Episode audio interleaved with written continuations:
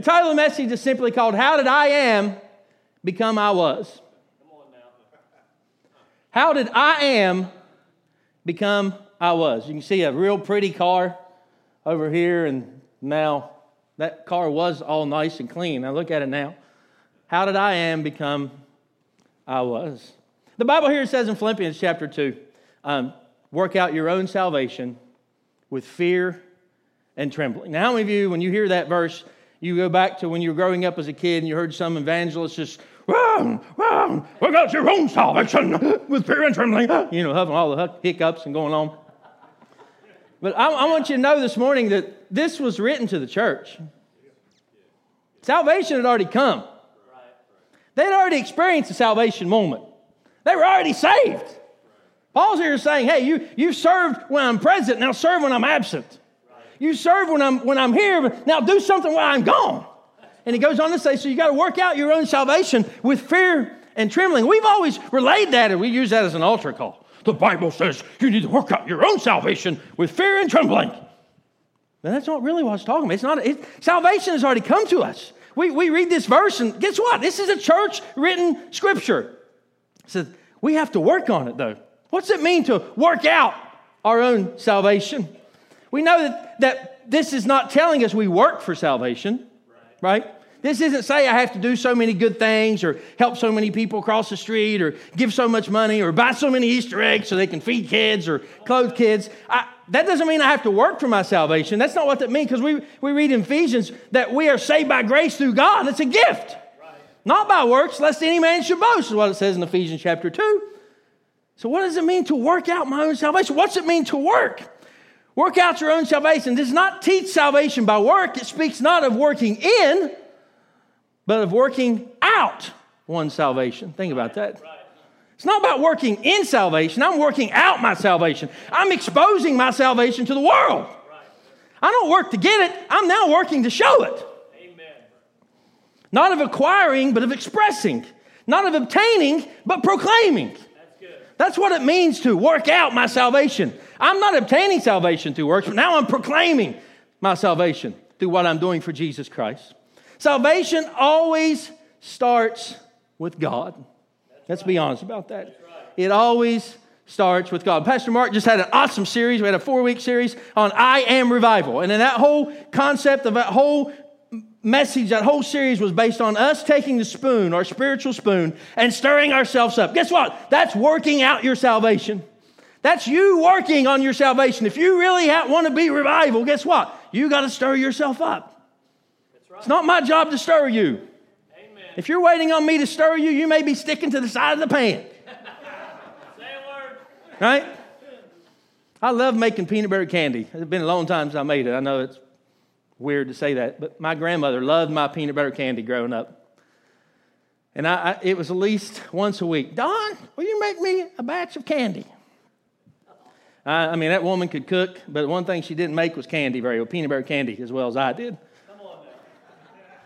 So she wanted my peanut butter candy. And, and one thing, when you cook that, I mean, you got that water and evaporated milk and the sugar and the butter, you got to cook it to a certain temperature. It gets like to 180 and you got to stir it constantly. And guess what? If you're not stirring, it's going to start sticking. Yeah. And some of you are waiting on me or Pastor Mark to stir you and you're sticking to the sides. You got to stir yourself. You got to stir yourself. That's what revival really is. And that's what working out your salvation really means. I've got to now express it. I'm saved. It started with God. He saved me. Guess what? Now it's time for me to show the outward expression of that. Salvation starts when you accept Jesus, but it never ends there. Right. True salvation affects every part of your life. Amen. Amen. If salvation makes no difference in the way you live, what's the point of being saved? If it doesn't change the way you talk and the way you think and make big decisions, if it doesn't change your worldview and the way you evaluate your own self, why be saved? It has to change every aspect of your life. And that's where I'm working on it. It's, I'm working on it so it does change every aspect of my life. A salvation that doesn't change you is hardly worth having. Come on now. It's hardly worth having. We will make an impact on the world by the lives that are visibly, observably, measurably, noticeably, and obviously different from the people around us. Our lives have to be all those things to make an impact on the world around us. We are to be different. We are to make a difference. Our values set us apart from the surrounding culture. Now, when Paul speaks of God uh, in verse 13, he talks about God, in, in verse 12, he talks about us working out our own salvation with fear and trembling. And in verse 13, he talks about that God's working in us too. That's the beauty of it all. Well, I'm working, God's working on the inside. Well, I'm doing something, God's working on me too. And all I get to do is express that. I get to express that. We get the word uh, working there is the English word for energizing. That's what it means in the Greek. God is energizing me while I'm working out my salvation. I think about the Energizer Bunny. If there's been one marketing tool, that little bunny with that drum has done really well. Takes no actor. All you see is dun, dun, dun, dun, dun, dun, dun, right? It keeps going and going and going and going.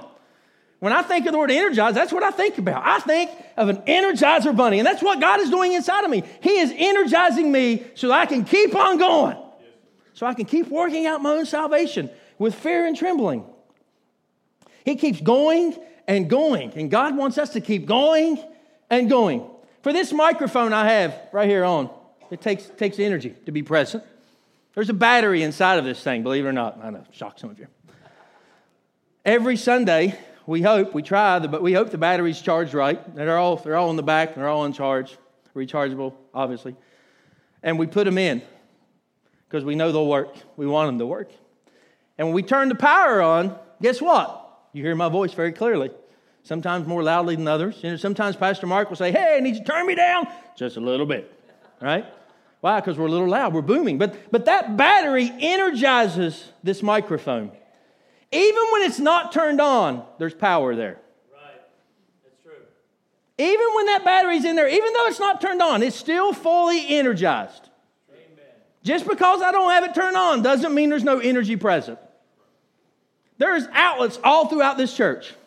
And at the moment, I don't think we're using a very, any single one of them unless somebody's charging their phone.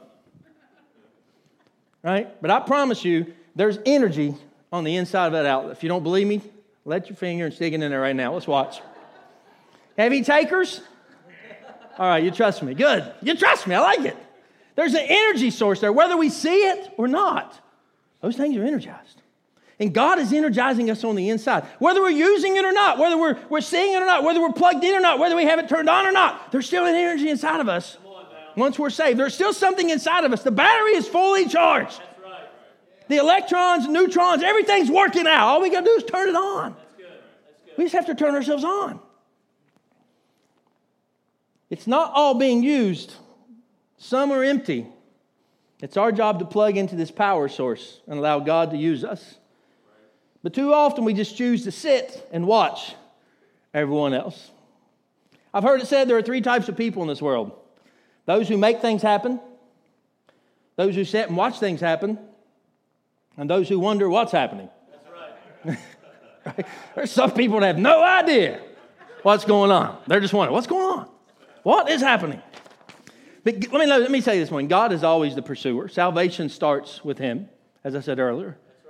And God is always pursuing us. He's always pursuing us.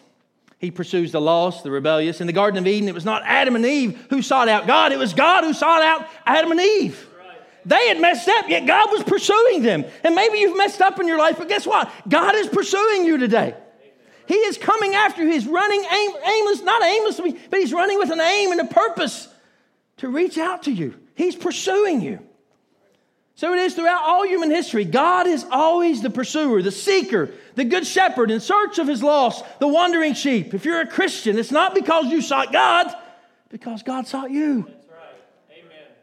Jesus told his disciples in John 15, 16, You did not choose me, but I chose you. Paul wrote to the Colossians that we are God's chosen people, holy and dearly loved in Colossians 3:12. Peter referred to it as a chosen generation, a royal priesthood. Right. God picked us. Amen. He picked us. He's pursuing us. He's chasing us. And once he chooses us, now it's us gets up to us to work on this relationship. It's up to us to work on the inside as he's energizing us to express it to the world. As we begin this journey of understanding God's plan of restoration for our life, it's important for us to remember that it all starts with God. God is a pursuer, and He's still pursuing you today, fighting for you, empowering you, and restoring you. Why? Because He loves you. But somewhere in this salvation experience, somewhere from where we prayed a prayer to where we are today, we went from I am blessed to I can't make it. We went from, from I am victorious to I hate life. I am has become I was. Our testimony is only 20 years out.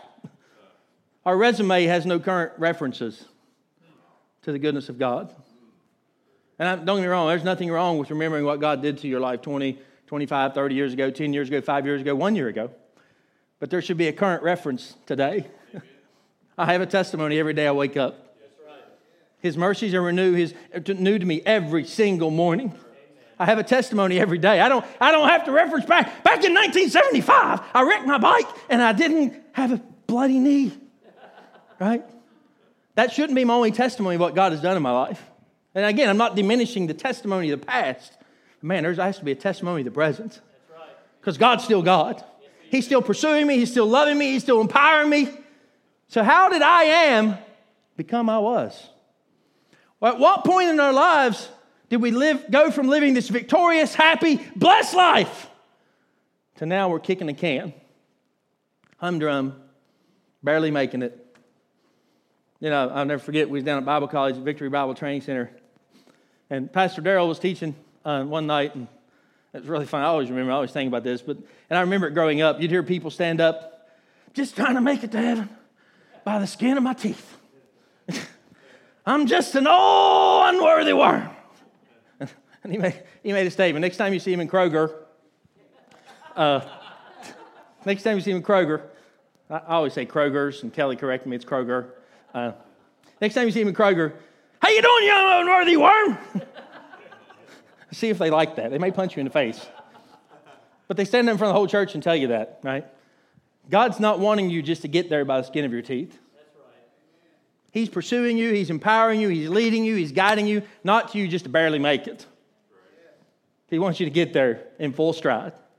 In full stride. So, how do we get from I am to I was? You know, I was looking uh, on Facebook yard sale. How many of you ever get on Facebook yard sale?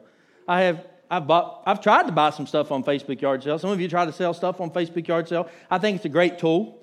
Uh, it, it frees, it's a free market and it allows you stuff to show people to a lot of people.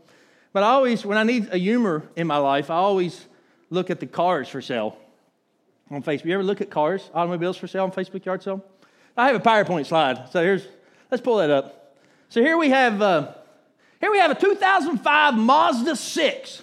That's what the Mazda was. See that I am? See that over there? How pretty and nice and new. That's the that's the, that's where it is today. Look at that. The whole fender is destroyed, and the person wrote wrecked two days ago. That's all they said. $1,500 or best offer, wrecked two days ago. How did I am get to I was? They wrecked it, right? Go ahead and go to the next one. This one's one of my favorite ones. It's an 05 Chevy Cobalt. This is what a new Cobalt looks like. That's what the one they're selling looks like. And it says 05 Chevy Cobalt, recently rolled, but it still runs. Don't you laugh at my car, it turns on and drives. It has new speakers, new head unit. It's a limited edition snowflake rims, brand new tires, $1,000 or best offer. But it don't even have a windshield. It don't have a back windshield, it's all dented. I rolled my car, let's sell it on Facebook. Right? I am to I was. Man, you wrecked that thing. Now you're trying to get rid of it, right? Go to the next one. We have a Mazda, man. Mazda must be highly volatile. We have an 04, look at that car. Uh, this is what it looks like brand new. This is I am. This is I was. Look at that. Well maintained, it said. well maintained. That was well maintained, all right. Have a 2.3 engine, is in great shape. New winter tires. It's got new tires on it. Has a lot of new parts, AC compressor, new alternator. That's, they said alternator. I'm not reading it wrong. They said alternator. new rack and pin, all new lines. If interest, brand new stereo, no E on the O, and speakers. Look at that thing. That thing is mangled. $800. I guess the write up alone makes it worth $800. Go ahead, last one. We have a 2000 Mustang. That's what it looks like new. The picture, the picture looked fine on the body. And it says needs driver's seat. really? You want to sell a car that don't have a driver's seat? You're trying to sell me something and I can't even sit in it? What do I do? Put a bar stool in it? Needs driver's seat. This is good. Bad fuel filter starts right up, but then shuts off. but I'll sell it on Facebook. Some lucky buyer for $800. Bring your own seat and hope you keep it rolling. I saw another one. I, I, I, saw another one that was actually really funny. I, I, took a picture of this like six years ago. I never knew why, and it made it in this message today. This is a newspaper. 2002 Lexus SC430 hardtop convertible. Needs hood repainted and fender repaired. Otherwise, excellent condition. really? If I got to paint it and I need a new fender, it ain't in excellent condition. Amen. How did I am become I was? How did something so new and so glamorous and so pretty become that? I saw another one, it was a 1987 Honda CRX. And it had this list of all you could do with it, then a list of all you could be wrong with it. And it basically ended up saying you probably have to tow it home. It won't run. It needed everything. It needed lights, it needed turn signals, it needed battery, it needed brakes. But they wanted to sell it to you on Facebook. And if you wanted it, you could come and get it. How did I am become I was. Isn't that a lot like our spiritual life? We get saved and we're this nice, shiny, pretty new Christian and everything is perfect and life is perfect and, and we're just rolling through this thing and all of a sudden we get hit, don't we? All of a sudden the airbags deploy, right? All of a sudden we get a flat tire or the brakes go out, fuel filter goes bad.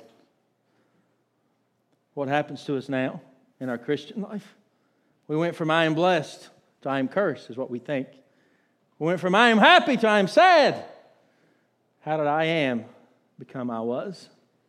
How do we get there? What happens to us? I'll tell you first things first is what you value, you'll maintain. If you value something, you'll maintain it.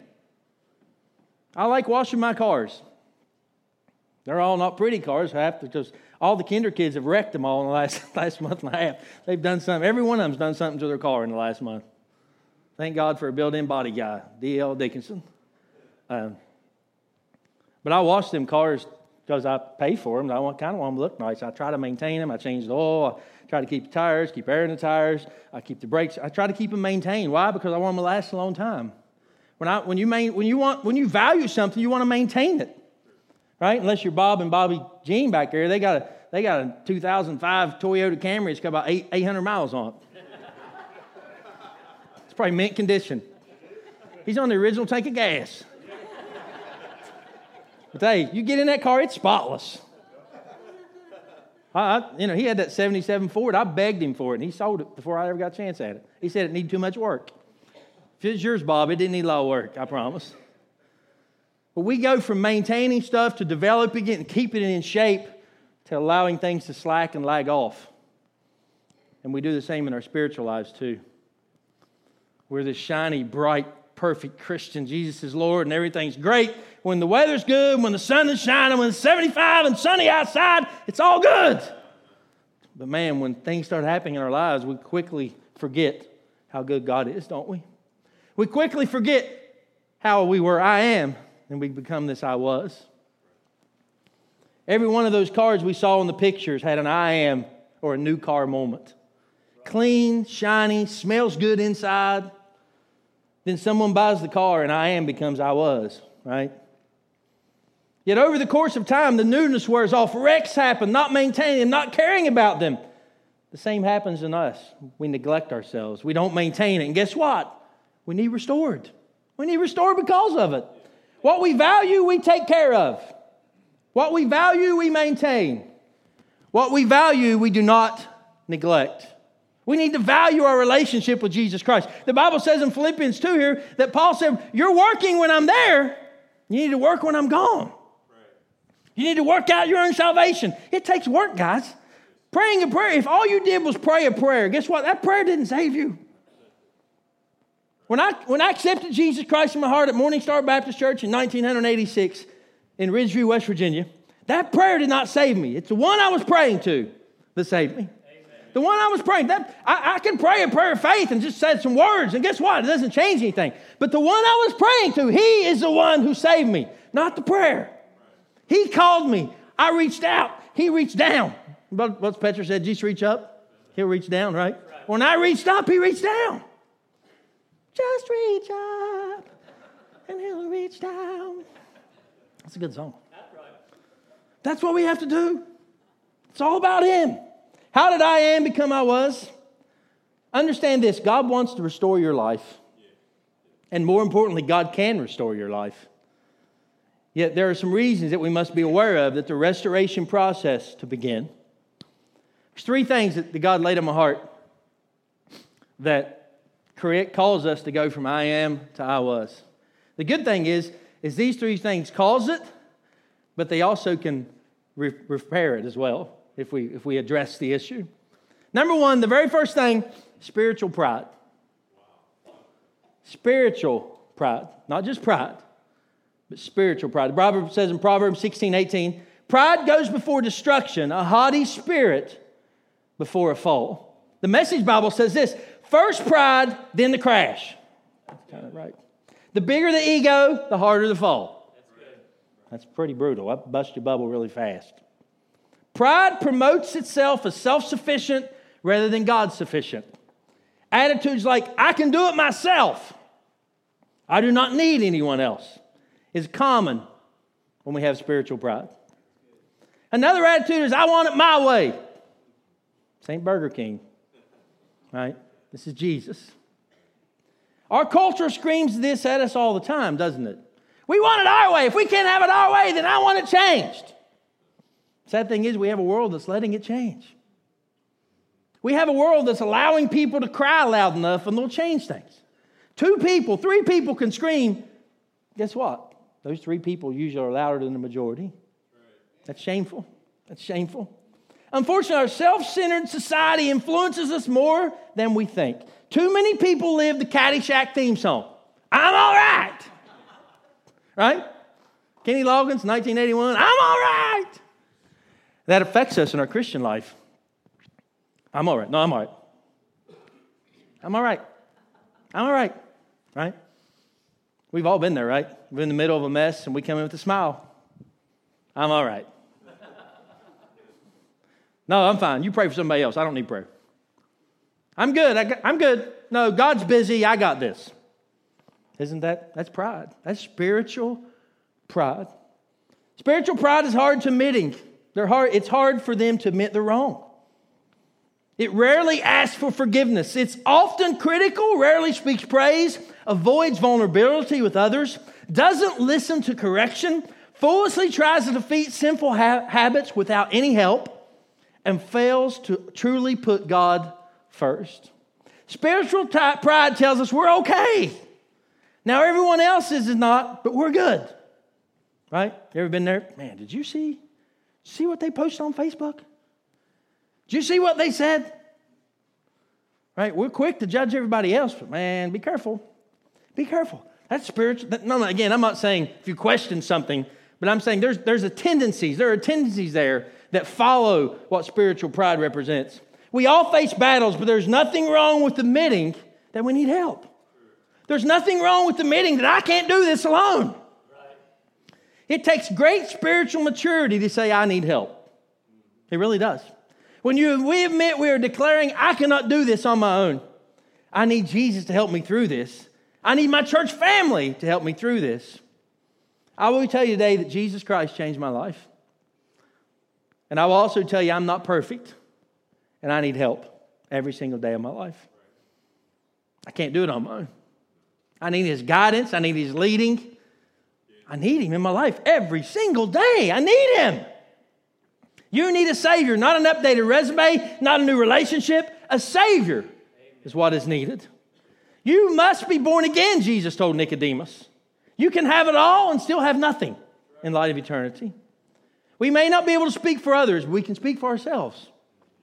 We may not answer for others, even though we want to, but we will answer for ourselves. Amen. Therefore, our chief concern is not what is that we are doing right. We cannot help someone else if we're not where we need to be. Amen. Herein lies the problem in our Christian walk. We have to get past the yes to prayer to Jesus and start living a life of faith. We have to realize, you know what, it's okay to admit I need help. It's okay to admit I have a problem. Because, you know, the longer you push that back, guess what? The harder it is to address it. Like growing up as a kid. You know, you ever, how many ever lied to your parents as a kid? Small kid, you know, five years old. The rest of you are lying to me. Don, where you been? Uh, you know, nah, you know, I was I'm nowhere, you know. Where you been, Don? No, I'm, I'm, I was at my mom's. My grandmother lived right beside me. That was a good excuse. That was a good backup plan. And she would probably lie for me if they called up there. Yeah, he was here. but how many of you know you find out later your parents hear from so and so? I mean, before Facebook, all they have is a rotary dial. And about eight hours later, they find out you weren't where you said you were. That happen to anybody? Yes, sir. It's a bad day at the office. You know what I'm saying? it's not a good day. All right? Pride stopped me from saying, uh, This is where I was. Pride stops me from saying, uh, admitting. I'm telling you, the first thing to get back to I am is getting rid of spiritual pride in your life. Realizing I need help. It's okay. It's okay to say I need help. All right? It's okay to say that. And if you can't say that, then you may be fighting with spiritual pride. We can't do this alone. Number two, what standard do you measure yourself against? What standard do you measure yourself against? The Bible says in Isaiah 55, 8 and 9, For my thoughts are not your thoughts, neither are your ways my ways, declares the Lord. For as the heavens are higher than the earth, so are my thoughts higher than yours, and my thoughts than your thoughts. Man, that's a bubble buster, buster, isn't it? We think we're all bright and intelligent and smart, and God comes out and says, My ways are higher than your ways. My thoughts are higher than your thoughts. And right off the bat, God tells us, I'm the standard. I am the standard you have to measure your life against. I'm the standard.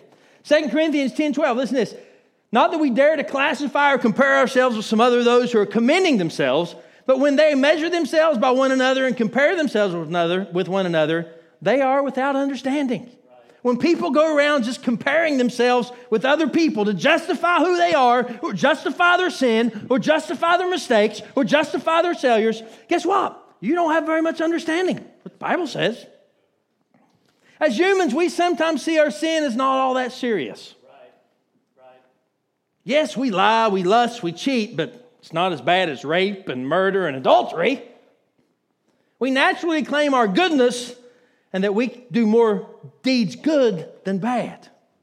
So most people believe they are fit for the kingdom of heaven if they've not committed the mortal sins. When in reality, we do not see the seriousness of sin as God does. God judges all sin on the same scale. When I was in physics class uh, in 1992, I had to take physics to finish my degree. I still don't know anything about physics. I can spell it, I think. Uh, I'm not Zach Bonham, who, who starts medical school. Zach starts medical school in the fall. How awesome is that? Uh, got a living, couple of Living Faith Church scholarships. We're part of that. Amen. When he's out saving lives, we, we invested in that. That's cool stuff. But I, so I'm sitting there in physics class. I got like a 28 on the test. And I got a C. Come on now. I got a C because he graded on a curve. I'd have got a B if some guy wouldn't have got a 92. Could have found that guy and punched him. We, we try to grade our lives on a curve, don't we? Right. Well, I know I got a 28, but Bobby only got a 40. I'm not, Bobby's really smart, so I'm not too far from Bobby. So I'm grading myself on the curve. But we want to grade everybody else on a straight line, don't we? We judge everybody else on a straight line, but we're on a curve. Because I tried. I wrote down the formula. I didn't know how to work it out. I think I got points for writing down the formula. Didn't know how to work it out, but I wrote down EMC squared. I got a point. I got a point for writing my name on the paper. Somebody, I think there was one guy didn't get a point for that. If you got to write his name on the paper. We cannot measure ourselves by the world's standards. If we do, we're always okay. Right? If I measure my life based on Dave Bishop in spin class, I'm way behind Dave. If I measure my life on Mikey Means, if I measure my life on Butch Angle, right, I could always find someone that I'm stronger at in another area. You know what I mean? Because we'll find out we got a file cabinet of people. Oh, okay, this is on humility. Oh, yeah, I know I'm better than him. Yeah, this is how I grade myself. Right? Right. We have a file cabinet of people we can grade ourselves on to standardize. God's the only standard. His standard is the only standard. Get rid of the file cabinet. We always look better than that one. The world tells us if you try hard, everyone wins. No, they don't. West Virginia lost last night. They don't get a banner, they didn't get the trophy. Kansas has the Big 12 championship trophy. Their name's on the trophy. West Virginia didn't get a trophy for trying hard. That's right. The Olympics, they give out three medals. Did you see that? Canadian hockey, they put the silver medal on that girl and she gave it back. She took it off because the U.S. beat him in gold for the gold. And they, they showed her in the ceremony, they put a, a, a medal on her, and he, she took it off and put it back in her hand because she was that disgraced she lost. The Olympics don't give out 10 medals. Well, Bobby really tried. I know he failed 18 times going down the downhills. We'll give him a medal of participation. They don't get a medal of participation in the Olympics. Yet, yet in the world, we give, oh, well, everybody tries hard. Everybody gets a trophy. Man, when I grew up, if you weren't good enough to play, you didn't play. If you didn't win the league, you didn't get a trophy. We all get a hot dog and something at the end of the season. Right? We didn't get a hot dog every game. You go to, and I, am just guilty. Next, you go to soccer. Most kids go play soccer for the food. You show up snot, soccer, they don't care if they win or lose, man. It's no Capri Suns and all that's coming. Now, Reese plays at it. She's at a different level. I mean, Reese plays for, she's passionate, she's good at it. But, you know, if the little kids run around, it's all about Capri Sun and gummies. right? And that same culture has creeped into us in spiritual. Mark, where's my Capri Sun? Where's my gummies, Mark? I showed up for church. Wouldn't that be awesome? Next week we give you all gummies, Capri Sun. We're have a packed house. Facebook Live, we're going to have gummies and Capri Suns next week if you come to Living Faith. Maybe not, but it sounds good. We all want to compare ourselves. Everybody goes to heaven, the world tells us. Everybody gets a trophy. Everybody don't get to heaven. Look at Chick fil A. How many of you like Chick fil A? Everybody loves Chick fil A except Amanda because she's allergic to peanuts. She's never had Chick. Well, I think you had it one time. You start going, you know.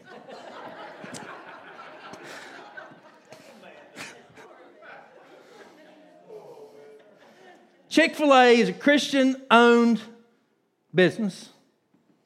And man, it's a well oiled machine, I'll say that. I mean, they, you go through the drive through and it's boom, boom, boom. I mean, some of you don't like it because they're at your face. What do you want to order? You know, there's 117 cars, though, wrapped around the building. The goal is to get you in and get you out and get your food, right? But they're closed on Sundays. You know what? There are people that are offended that Chick fil A decides they're going to close on Sundays. They get offended. I mean, if you really want a Chick fil A spicy chicken sandwich, you can't get one on Sunday. It kind of stinks. But it's their standard that they're living by. It's a godly standard. They're, they're keeping the Sabbath day holy. And, and they're one of the most prosperous, one of the most well liked fast food restaurants in all the world. And I believe it's because they chose a standard that the world's not choosing. They chose, you know what? We keep the Sabbath day holy. We're not opening Chick fil A on Sunday. And I think God's blessed them for that. Their chicken nuggets are a little bit better because they're rating themselves at a different standard, a different level. Man, they are good chicken nuggets, I will testify. It's a different standard. Yet the world gets mad. That's a mean joke. I've done that to the kids numerous times. We'll go to the beach. I've done it to Zach Bonham one time. Hey, man, I'm buying Chick fil A today. It's Sunday. I'm buying lunch today. Chick fil A on me. And all the light comes on. Hey, man, it's Sunday. Come on, man, it's awful. I'll tell you a good one. Uh, Kevin's mom and went and we had a church picnic a couple years ago, and her and her friends showed up and didn't know about the picnic. And rather than coming out to the picnic, they decided to go Chick Fil A. Uh, it wasn't open either. Uh, God's standard starts with obedience. Starts with obedience. That's the standard we need to meet. It starts with obedience.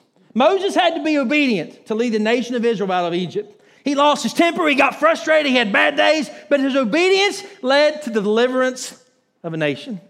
Why? Because he graded himself on a different standard. Judges 3:31. This is really cool. After you had came Shamgar the son of Anath, who struck down 600 Philistines with an ox goad. He too saved Israel. Shamgar gets one verse in the whole Bible. One verse in the whole Bible, and all we know is he took an ox goad and he slew 600 Philistines. That's a pretty good verse. That's, that's a pretty bad man, right? 600. But it tells a lot about him. The nation of Israel was enslaved to the Philistines, but one man refused to be ruled by them. He took a tool of his trade, like David, and made it into a weapon of war.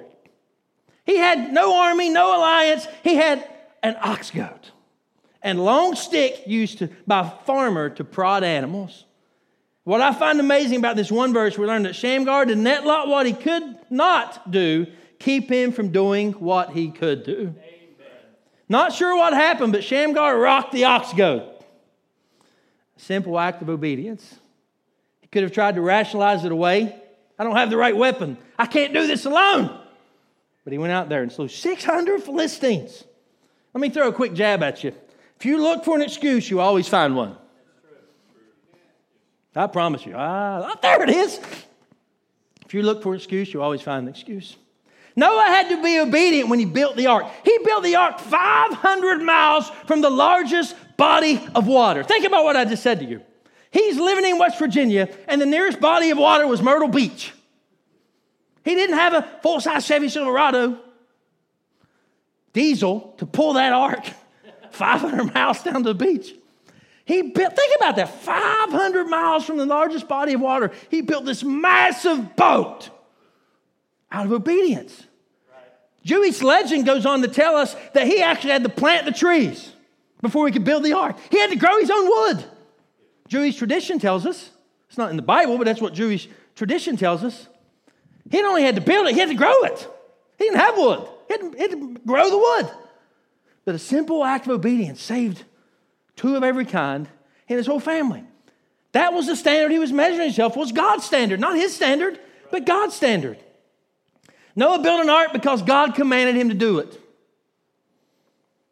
It's what he was supposed to do. Sawing planks and hammering were acts of obedience. That's right. Longest act of obedience ever recorded in the scripture 43,800 days. For 43,800 days, Noah was obedient every single day, doing what God told him to do build an ark. Noah found favor with God too, the Bible tells me. Why? Because he was obedient. His standard was God's standards. And number three, solitude time required. Solitude time required. Bible says in Psalm 46 10, Be still and know that I am God. John 3:30 says, "He must increase and I must decrease." Solitude means being alone. Being alone in this case with God. Spending some quiet time alone with God. For introverted people, the choice for solitude is fairly easy. Their temperament inclines them to get away from people. For extroverts, I'm an extrovert, being alone is almost unthinkable because we draw energy from being with people. The only way solitude will make sense for an extrovert or a type A personality is remembering that solitude is being alone with God for personal growth and accomplishment. Solitude is being alone on purpose. It's being alone for personal renewal and refreshment. So I ask this question When was the last time you truly were alone with God? I mean, no noise, no beeps, no kids, no spouse, no job, no responsibility, no Bible plan you had to get done. You and God alone. Quiet time. When was the last time? One of the problems with our world is it's difficult to be alone, isn't it? It's very difficult to be alone. The cost of being uh, always connected, always with constant social updates, instant messaging, and email will continually we open ourselves to be available to others all the time, don't we? Compound that with work and social functions, customer expectation, yet alone family time. We may never really have time to sort our thoughts out and discern and hear what God is speaking to our hearts. All because we're not getting alone with God. Now, I'm not going to tell you you got to spend X amount of hours or X amount of time, but I'm telling you, when you get alone with Him, He will speak to you. And maybe that's why we avoid being alone with Him, because we don't want to hear Him speak to us, right? We don't want to hear what he really has to say. Our culture trains us for motion and multitasking, and that's our issue. We think we can multitask with our alone time with God. Well, I'm going to check my Facebook and talk to God at the same time. I got a like. Sweet. Somebody liked my picture, right? Oh, oh, sorry, God. God, you see that? Somebody liked that. We can't multitask when it comes to being alone with God. Put the phone down. Put the computer away. Spend some time, maybe it's just getting in the car and driving. But the problem is, if you get in the car and drive, don't turn the radio on. I'd rather you not be driving, because sometimes people like to close their eyes when they're in the presence of God. I'd rather your eyes be open when you drive, right? I pray in the car. I hope not all the time. I hope you pray with your eyes open. Our culture trains us to do that. You see, solitude removes distractions and it leaves us for a few minutes or a few hours alone with God and the Holy Spirit. We never know what might happen when we're alone with God. That's why we're afraid of. He might ask us to stop something we don't want to start. He may ask us to start something, but we don't want to start. We don't want, we don't want that confrontation, so we avoid it. We'll miss his companionship. We'll miss his counsel. We'll miss his comfort. We'll miss his restoration. We'll miss his energizing if we avoid that solitude time. Have you ever noticed the amount of noise in our lives? Well, we live in a very noisy world. There are so many things begging for our attention. There are radios everywhere in your house. People carry them on them when they got them strapped to their arms or in their pocket or in their hands when they're running, when they're exercising. Everybody is tuning everybody out. And then we even, sometimes we even drive, we think, I'm just gonna go for a drive and I'm gonna turn my radio off. And we pull up to a red light, and the guy beside us makes sure we get to hear his radio, right? You know, you think, how is that possible? I don't hear very well, and that's not possible. The whole windows are shaking. We live in a very noisy world. Our children want our attention. The boss wants to talk to us. We have phones that are constantly ringing when we leave the house. You carry them with you so folks can get in touch with us.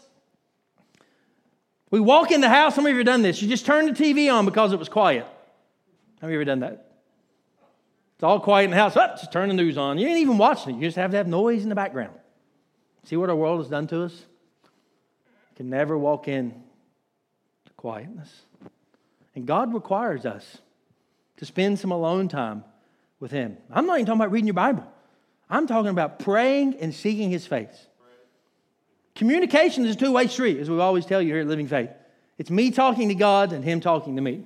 And so many times it's me, me, me, me. I'm out, right? And God's left. I want to tell you something. I want to share something with you. God can be your refuge, He can be your strength, but only if you stop long enough to listen. Only if you stop long enough to let Him speak.